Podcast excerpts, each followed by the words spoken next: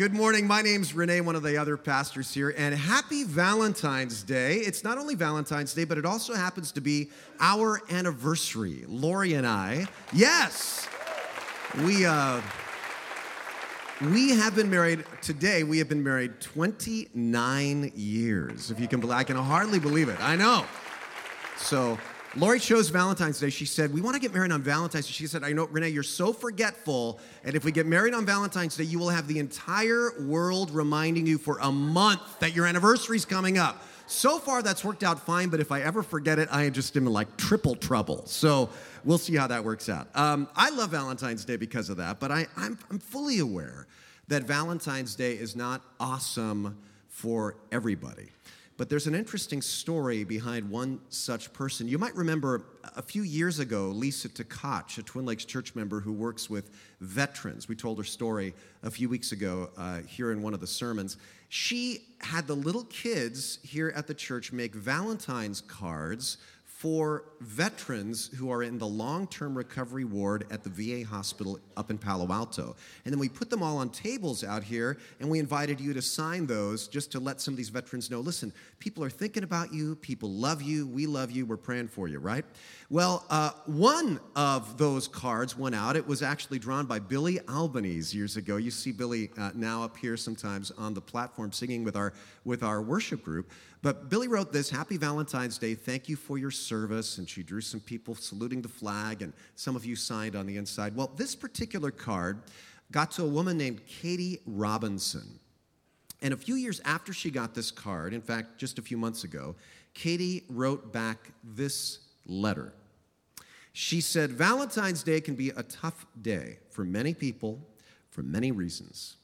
For example, on Valentine's Day 2007, I found myself in the tent hospital in Balad, Iraq, recovering from wounds from a sniper's bullet. I was still recovering in 2011 at the VA hospital in Palo Alto. But on that Valentine's Day, I got a card and a gift basket. Four years later, I still have that card. It enjoys a prominent position on my refrigerator.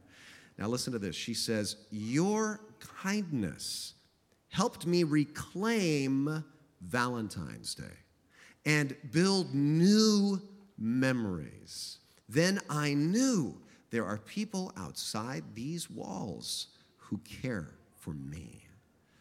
For her, Valentine's Day meant pain, literally. For her, Valentine's Day was the anniversary of a sniper's bullet. But this little simple message began to turn that day around. Someone who didn't even know her assigned value to her. A group of people that she'd never even met loved her. And that helped her reclaim that day, that helped her get a new perspective. Well, 2,000 years ago, there was another little community of people, the very first Christians, who were getting wounded violently, and not just by a sniper, by the Roman emperor out to kill some of them. Their days were full of pain too. They had a desolate looking future too, and then they got a letter too. And that letter helped them reframe their days and reclaim their sense of hope for their future. Now, they were still going through tough times, just like that veteran at the VA hospital, but it changed everything when they knew there's a bigger picture, when they knew someone cared for them. Well, the letter that they got is in your Bibles as the book of Revelation, and that is the book of the Bible that we're studying in the sermon series that we're in. We call it Rev Glimpses of Heaven and the Future and God's Plan for the World. If you have your Bibles, you can open them up to the book of Revelation and you can grab your message notes too. This will help you follow along. If you're new with us, we always put message notes that look like this in your bulletins. You can also download the TLC app if you're watching online. By the way, you know we have as many people joining us online every week as we have live in our weekend services. Everybody in all three services plus venue is duplicated by people who are watching online. It's amazing. And you can download these notes online, and the notes also have daily meditations that are attached to them. But do you see the front page there? Maybe you relate to some of these feelings. Are any of these true of you? I'm haunted with a sense of unworthiness. I feel trapped in a self destructive cycle, maybe some kind of sin, maybe a cycle of worry, and actually I feel unworthy of help. In fact, I don't even feel worthy of God's love. Sometimes I'm not even sure I'm going to heaven when I die. I have very low self esteem, and, and I, try to do better. I, I tell myself that God's going to like me better if I do more, but it never seems to be enough. Clearly, these are all issues related to the problem of low self worth. So, what are we going to do about these things? You know, we live in a culture that sees the problem. Now, follow me here. Our culture tries to deal with the problem, the very real problem of low self worth and all the horrible decisions that can come out of low self worth. And our culture goes, well, how can we solve that? And it tries to deal with that problem by pumping people up, right? You are so worth it. You are awesome. No, you, you, are, you are beautiful. You're wrong about thinking that way about yourself. You're, you're, you're gorgeous. Now, what's the problem with that? If what they mean by that is, as part of God's creation, you are worthy of love no matter who you are. And as part of, of one of God's children, God wants you to live a blessed life. If that's what's meant by that, then they're absolutely correct. But the problem is, people who really struggle with self worth don't believe a word of that. They hear people say, You're awesome, you're gorgeous, and, and they just think it's not true. And, and then they look around and they see some people who are positively affected by that, and then they feel even worse. They feel like I'm so bad, I'm not even, even able to take in these, these encouraging things that people are trying to give me. And then other people take all of that stuff in and they take it to the nth degree and they become insufferable. They, they, they think they're right. I am awesome.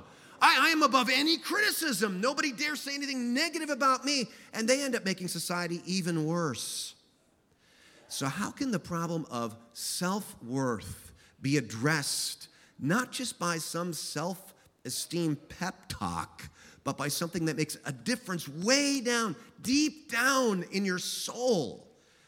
Well, in our series in the book of Revelation, today we're going to be in chapter 5. And we're going to look at three truths today that will change your life. If you're struggling with self worth and you, and you internalize what, what's said in this chapter, this will change everything. Now, if you're excited about life already, this will give you new reasons to be excited. If you're kind of spiritually numb, you don't feel that bad, but you don't feel very good either, this is going to wake you up. If you're in total despair, this is going to give you hope. How do I know? Because it made a difference to me. The truths we're going to look at just rocked my world because these are the truths of the gospel, painted in these beautiful, artistic, visionary ways by the Apostle John, who writes these words. Uh, uh, just a quick catch up in this series the book of Revelation was written by the Apostle John when he was imprisoned by the Romans on a prison island, the island of Patmos. And he sees a series of visions of Jesus and of heaven and of the present and the future from heaven's perspective. And, and at first, these visions scare people off. People, a lot of people don't want to study the book of Revelation because it's full of, you know, all of these symbols and dreamlike imagery.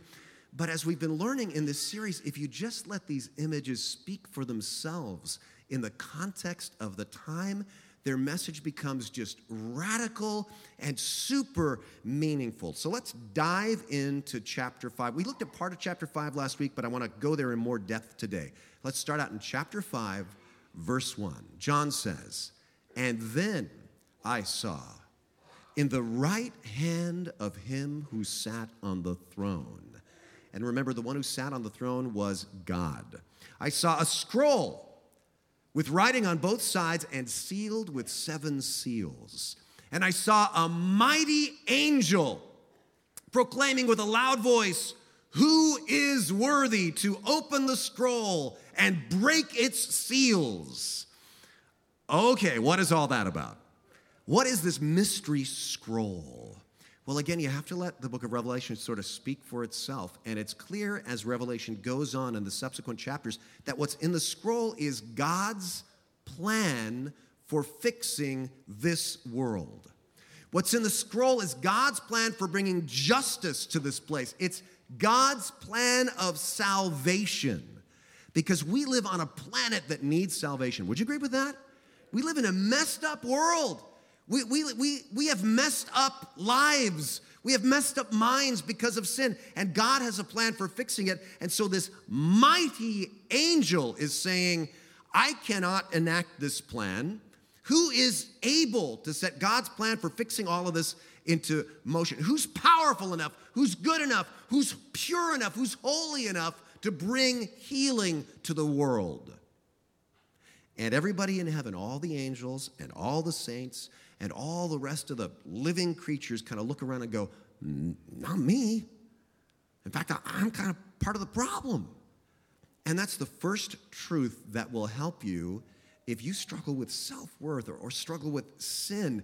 And it's sort of counterintuitive because instead, listen, instead of starting with, You're awesome, you can do it, you're the man, you're the woman, the Bible actually starts with the problem no one is worthy. No one is holy enough. No one is strong enough. No one is powerful enough to fix what's wrong with the world. Now, we're all worthy of love. But watch what John says. But no one in heaven or on earth or under the earth, and that pretty much includes everybody, could open the scroll or even look inside of it. I wept and I wept because no one was found worthy to open the scroll or look inside. Now, if you have your pencils or pens, circle the words no one. No one was found worthy. What's happening to John in this vision is this when you're in the presence of God, suddenly you don't look so good to yourself. Suddenly, John's just acutely aware of his own weakness, right? It's, it's what people in 12 step groups call hitting bottom. When you realize you are powerless to fix what is wrong in your world, when you realize you do not qualify to be general manager of the universe. And you have to get to this point before you can be cured. Another place in the Bible, Romans 3, says, There is no one righteous, not even one. All have turned away. They have together become worthless. Now, worthless, if that offends you, in the Greek, that word was originally used for sour milk. It literally means we have so much potential. We were made in the image of God. God wants to bless us, but we've gone sour. All have sinned and fall short of the glory of God. Now, it says all fall short of God's glory. What does that mean? When you stand next to God, like John is doing here in this heavenly vision, the most glorious of all your glories, the greatest of all your achievements, don't really amount to much. Let me kind of explain it this way. Uh, we were kind of kidding around last week about how two of our pastors, Dave Hicks and Mark Spurlock, got to work at the Super Bowl last weekend. They were working for NFL Films actually on the field because a wonderful friend of ours here at Twin Lakes Church, Patrick, works for NFL Films in their camera department, and, and he brought them along as his uh, assistants. And, I, Mark's here today. He was gone last weekend, but Mark, as I told the congregation last weekend, I'm not jealous of you at all in any in any way. In fact, as as your boss uh, here at church, I want to congratulate you on your new position with NFL Films, and I wish you well. I really do. I really do. But um, I want to show you this. Uh, here's here's a Dave uh, Hicks on the sidelines, uh, right there, right next to all of the action. And here is Mark 10 feet away from the game-winning fumble. I mean, we saw it, you know, in HD, but they saw it in super HD right there in front of them. And I know how cool this is because I've had the privilege of working with Patrick on NFL sidelines and other games too. And let me tell you something being next to those kinds of world class, elite athletes really does sort of put you in your place, you know? Uh, I, I, like to run, right? I, am in decent shape for a runner. A couple of years ago, I was even more competitive. I, was running six miles every day and on Saturday, as I was running a half a marathon distance, I was racing in some competitive races, and I felt like I'm, I'm in decent shape. So it was that time, about that time, two years ago, that I went up to a Niners game. Uh, I was working the sidelines, and before the game, I saw Trent Dilfer at the ESPN set. Trent, uh, who's seated in the middle here, is a former NFL quarterback. He's a Super Bowl winner. His parents attend church here. In fact, we're going to have Trent's faith story on video next weekend. It is super powerful, very candid, and kind of surprising. It deals with the problem of evil in the world and, and what God has to say about it. So I'd really encourage you to check it out. It's gonna be, it's gonna be dynamite. That's next weekend. But I, I see Trent on the ESPN set, and, and he recognizes me sitting there at the desk, and he's chatting with Niners he knows and, and all these other famous people. And he goes, Renee, Renee, Renee. He goes, Come on over here. Let me introduce you to some people. And so I'm like, Me? Really? And I think, but I think to myself, but, but I'm, I'm kind of an athlete, you know? I'm a, why are you laughing?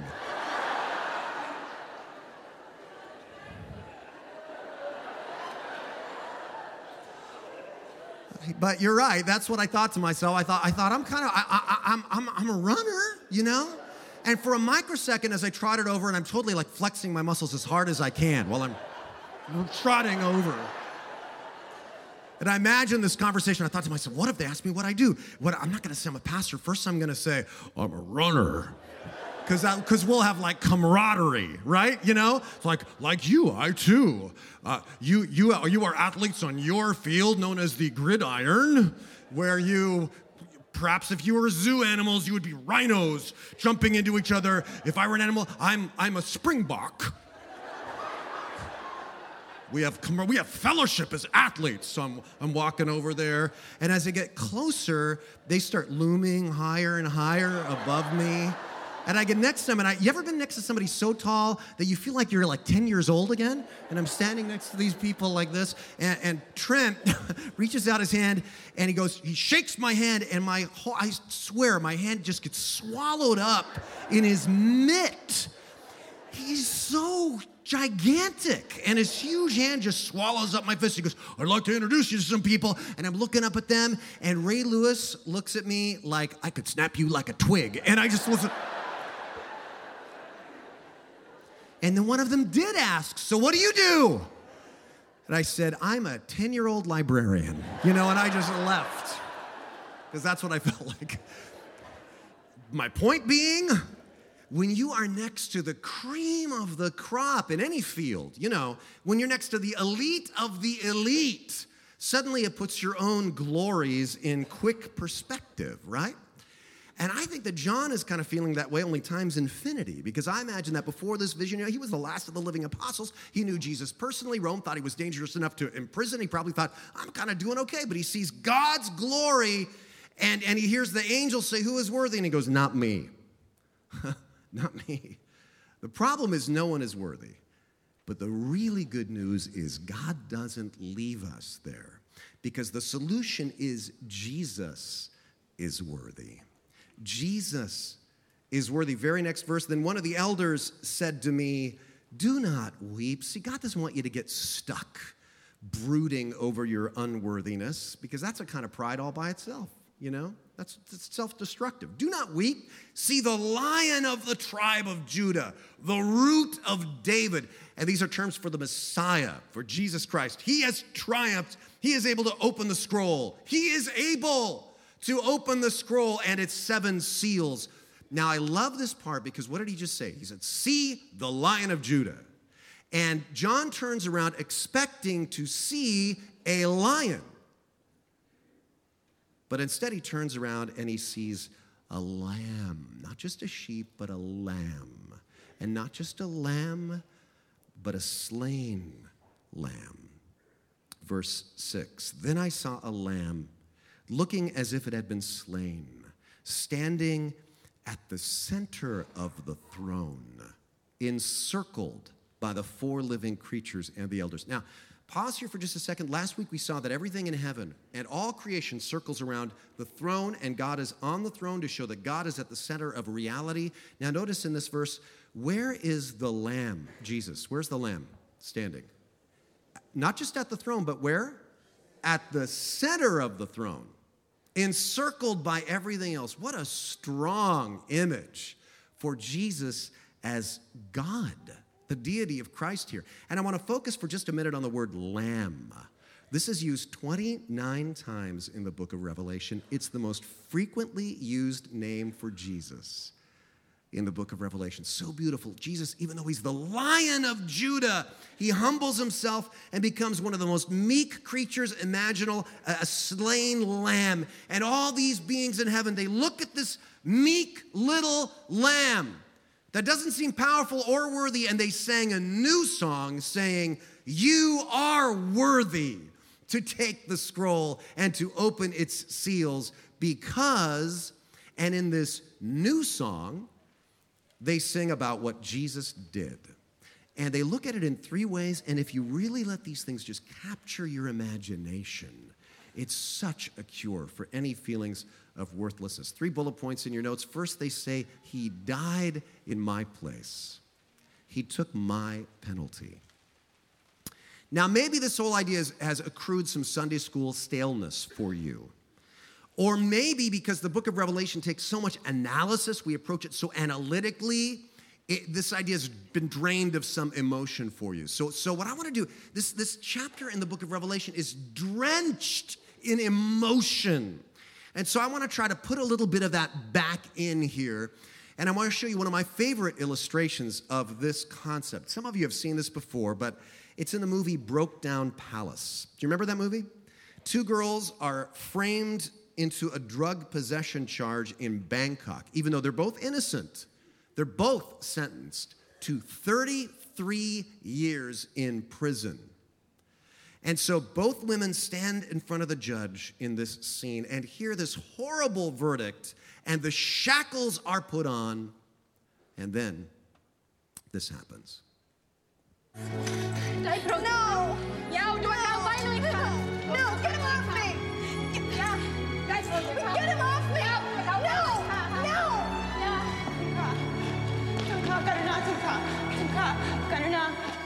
통과 파운데이션 통과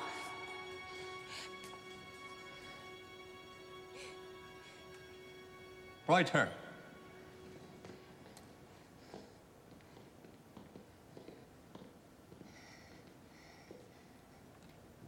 You may speak English. My best friend Darlene is not a drug smuggler. I know this. She's innocent. My friend is innocent. I know this. I know this because. because I did it. She never knew. Please, please, if you need someone to do the time, let me do it. I'll do her time and mine. Just let her go, please.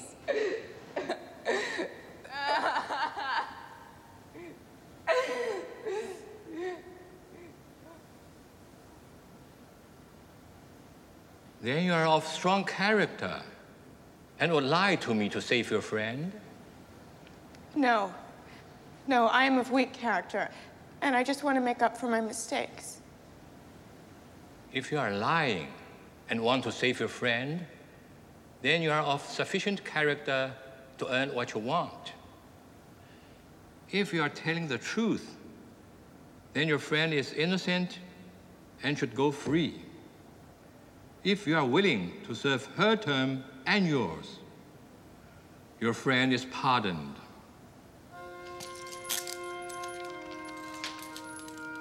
Bye bye. Thank you. Thank you. Thank you.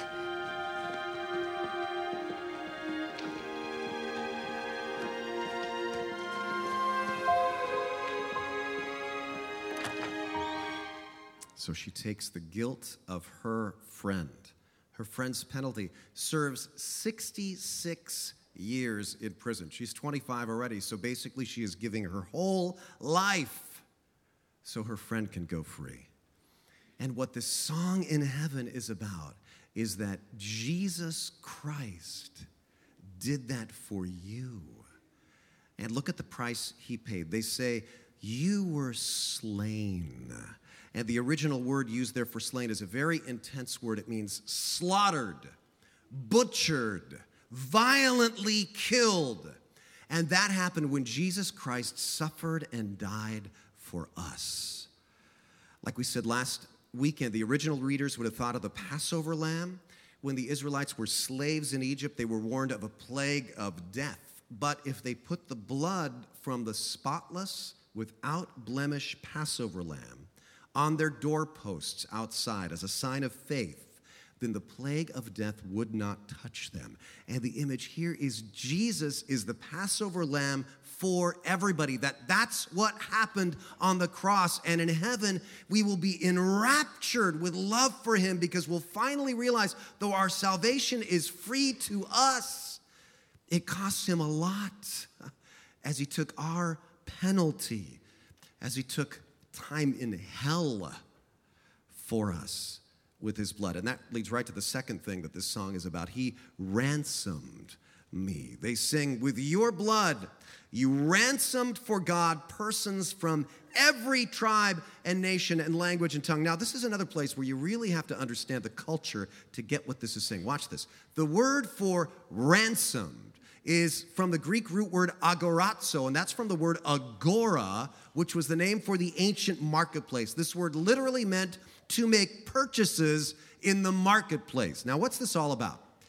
Well, every day you could go downtown to any major city in the Roman Empire, and there was a slave market. When this book of the Bible was written, over half the population of the Roman Empire were slaves.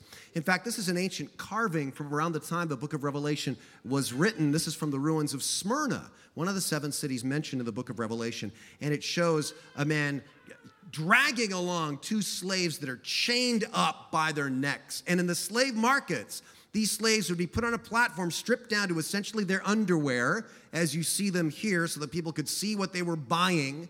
And there would be a sign hanging around their necks, so dehumanizing, like, a, like the sticker on a used car. And it would hang on their neck, listing the price of the slave and their attributes and their defects and their race and their age and all their flaws. Literally, a label on this human being. For example, if I were on the slave market. This would be the sign that would hang around my neck. Just like imagine me on the market, and the sign says, One adult male past his prime thinks he's a runner, but no upper body strength. Needs glasses, chronic back pain. That's my sign, right? And now, if, if you bought a slave, what happened is you would read what was on this sign, and then a bidding war would start. So the auctioneer would say, So, what am I bid for this defective middle aged man? And somebody would, would shout out a price $2. Thank you so much. My problems of self worth are solved. And then there'd be a bidding war. Somebody would top that and shout out Three. Great, great. And so then somebody somebody said 250. Don't All right. Let's just move on, shall we? I um but there would be another price listed on the sign. That would be full sticker price. Now, why would they have that on there, right? You know, kind of the, the Amazon or, or the eBay buy now price, right? Why?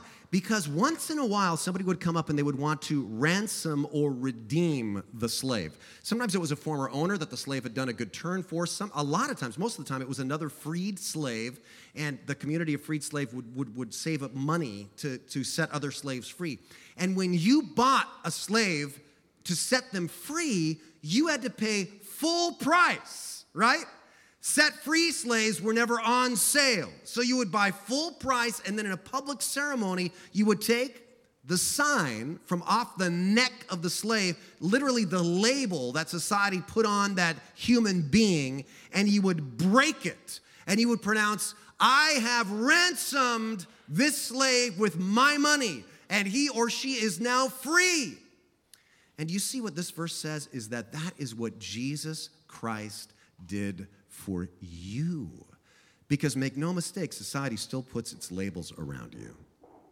Maybe they're not as visible, but they're still there. And you can see them in the eyes of some of the people that you look at. They're judging you, they are labeling you, they are cutting down your sense of self worth. And Jesus buys you and he takes those labels and he throws them to the ground and destroys them because he says, You are now free. And, and, and, when somebody bought a slave and set them free, those, those free slaves had a name in Roman society. They were called the libertini, not the libertines, the libertini, right? Because they had been liberated. And they were totally free, free to be citizens. In fact, there were only two things that the libertini could never do. Only two. They could never be rulers, You know, be in the government, be an emperor, a governor, or a senator, and they could never be priests. Couldn't be rulers, couldn't be priests. Well, go back to the text. Do you see what Jesus does for us? His libertini. They sing next, You have made them to be a what? A kingdom. And what? Priests. Jesus says the very two things that the Roman society won't let freed slaves be, that's what I make you into. You're gonna rule, and you are my priests. And that's the third thing they sing about. He changes my identity. He not only takes off the old label, but he puts a new one on me king or queen or priest of God, a royal priesthood. And this is huge because if you don't get this, you only think of salvation as something negative. It took my sins away. But salvation is something positive, it gave you something, a new identity. You know, two weeks ago, Robin mentioned our World Outreach Week, and you saw out here in the lobby, we had iSanctuary jewelry for sale. And you may not know the backstory of that. iSanctuary jewelry is made by freed slaves. Pastor Dave Hicks' daughter, Wendy, took a trip to India and saw the problem of human trafficking. And she made a little video that talks about what she did to help combat it. Watch the screen.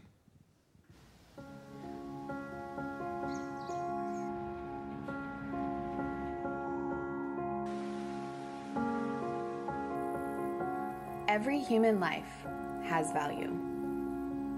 But in many places around the world, the worth of women and girls is devalued. Millions are even enslaved. We traveled to India, the country with the largest number of people living in slavery. We discovered a heartbreaking reality. Young girls were being taken and sold into the city's brothels, one of the largest red light districts on the planet. Even once they were rescued, these girls had little hope for the future. They were likely to be exploited again. We knew something had to change. In 2007, we opened a sanctuary in Mumbai, a place of safety, love, and acceptance. Through four core components education, income, healthcare, and community young women receive the tools they need to create a bright future. International Sanctuary provides education classes as well as language and literacy skills and scholarships to attend university. Job training leads to earning an income through Purpose Jewelry, International Sanctuary's social enterprise. Young women become financially independent and gain career skills for life beyond the sanctuary. Young women receive physical, mental, emotional, and spiritual care.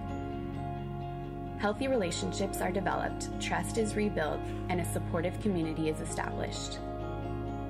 We strive to help every young woman understand and believe that she has value, because she does. Over the years, International Sanctuary has provided hope and dignity to hundreds of young women. Join International Sanctuary's vision to launch 10 sanctuaries around the world by 2020. Partner with us as we empower stronger, wiser women. Isn't that powerful? You know, why does Wendy, why does her ministry partner, why do other Christians uh, engage in that kind of a ministry? Well, it's because that's what Jesus Christ did for us. And when we set slaves free and give them a new identity, that's what he did for you. And, and when they're doing that, you know what they're being? They're being priests because the Latin word for priest originally meant bridge builder. They're helping people cross that bridge of faith to connect with God. So not only is your identity changed, now you've got a mission. I mean, look at these bullet points. See how the whole gospel, the same gospel that Paul writes about in his epistles like Galatians and, and Romans, this is symbolically told right here in the book of Revelation.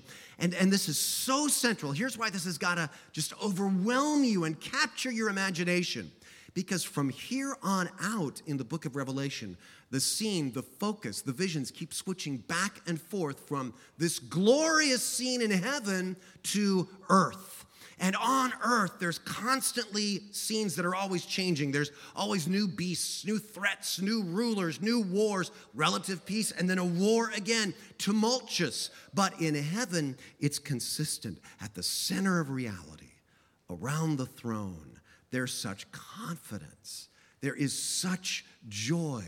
And that's point three the consequence of believing all of this. The result is amazing joy. See, Revelation wasn't just written to those early Christians to show them how they could sort of barely squeak through all the persecution. It was written so they could make it through with joy. And, and heaven just erupts because they see what Jesus, what the Lamb did for them. And it says, Then I looked and I heard the voice of many angels, numbering thousands upon thousand, and 10,000 times 10,000. And they encircled the throne and the living creatures and the elders. And in a loud voice, they were singing, Worthy is the Lamb who was slain to receive power and wealth and wisdom and strength and honor and glory and praise. And all of heaven just erupts in praise. Then I heard every creature in heaven and on earth and under the earth and in the sea and all that is in them singing. And I want us to read what they were singing out loud together as a church. Ready? Here we go. To him who sits on the throne and to the Lamb be blessing and honor and glory and power forever and ever. And I want, I want you to see what happens next. The four living creatures say, Amen. And the elders fall down and they worship. The word worthy came up a lot in this chapter, right? Well, the English word worship comes from the Old English word worthship.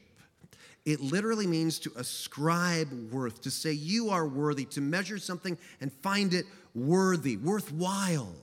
And they're so enraptured by the love of Jesus, so caught up in how worthy He is. He did all of this for us that they forget everything else. Do you see how this is the ultimate cure for the problem of self worth? Much better than a pep talk. It's what Tim Keller calls blessed self forgetfulness.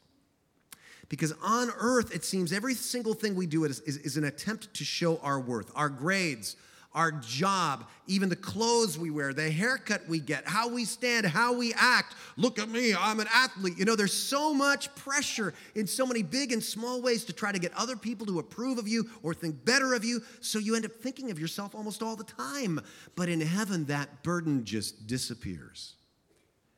And it disappears, again, counterintuitively, in the flash of insight you will receive there. No one is worthy but the Lamb, and He has made me worthy. And when your imagination's captured by that, focused on Jesus, you're worthy, you're worthy, then all that pressure to say, hey, I'm worthy, just falls off my shoulders because Jesus gives you worth that you don't have to earn, you don't have to prove, you don't have to pretend. He buys you with his blood, the most precious thing in the universe. And if the worth of an object is determined by the price paid for it, it means you are worth more than anything in the universe because Jesus paid for you with his blood. Do you see? Do you see how this is the answer to the problem of self worth? You know, those feelings we looked at when we started the message, all those bullet points on page one, maybe you feel all those things today, unworthy even of God's love. Well, do you see on this Valentine's Day how this is sort of the ultimate Valentine from Christ to you? You know, we might say to somebody, I give you my life, I die for you, but Jesus really did. In fact, at the end of the book of Revelation, he's pictured as the loving husband, and those of us who believe as his beloved bride. Best Valentine ever. Unconditional love. I got this email last night after our first service of the weekend. Listen to this. I don't usually attend your church, but I came this evening. I'm in a situation where I often do not feel loved, am not cherished, am not treasured. Well, while we were singing the last song, I was overwhelmed with the impression that the Lord is my husband. He will take care of me. He loves me. To him, I am valuable, me. And I left with joy and a feeling of great love and protection. It's so hard to feel unloved and not wanted. But I'm reminded tonight I am loved, I am wanted, by God. You know, the thing about getting a Valentine, somebody may sing of their love for you, but if you don't receive their love, then it's not a relationship. So, have you responded to this incredible Valentine from Christ? Here's the bottom line, and this is what it always comes down to Am I focused on what I have done or need to do? If so, I'll be fighting a never ending battle with self worth because it'll never be enough. Or am I focused on what Christ has done for me? Because if I'm focused on that, if I see the beauty of Jesus and the love he has for me, then I leave all of that and my worthy stuff behind and I sing, He is worthy. He's worthy of everything. He's worthy of every act of obedience ever offered to him. He's worthy of every song of worship ever sung to him. He's worthy of every temptation ever resisted for him. He's worthy of every sacrifice ever given to him. He's worthy of every drop of labor ever sweated for him. He's worthy of my life. He's worthy of your life. He's worthy of this church's life. He's worthy of all of our resources, all of our praise. He is the one who is totally worth it. And let's ascribe him glory right now. Would you pray with me together? Wherever you are in venue, here in the auditorium, online, just, just bow your heads for just a minute. And, and I want to invite you whether for the first time or the thousandth time, to join with the angels and saints and tell Jesus, Worthy is the Lamb who was slain to receive my honor. Lord, you bought us with your blood. Then you gave us a new identity. You make us royalty and priests. God, I receive that now. I receive your pardon and your love and the identity you give me. Help me to grow in that every day. In Jesus' name we pray. Amen.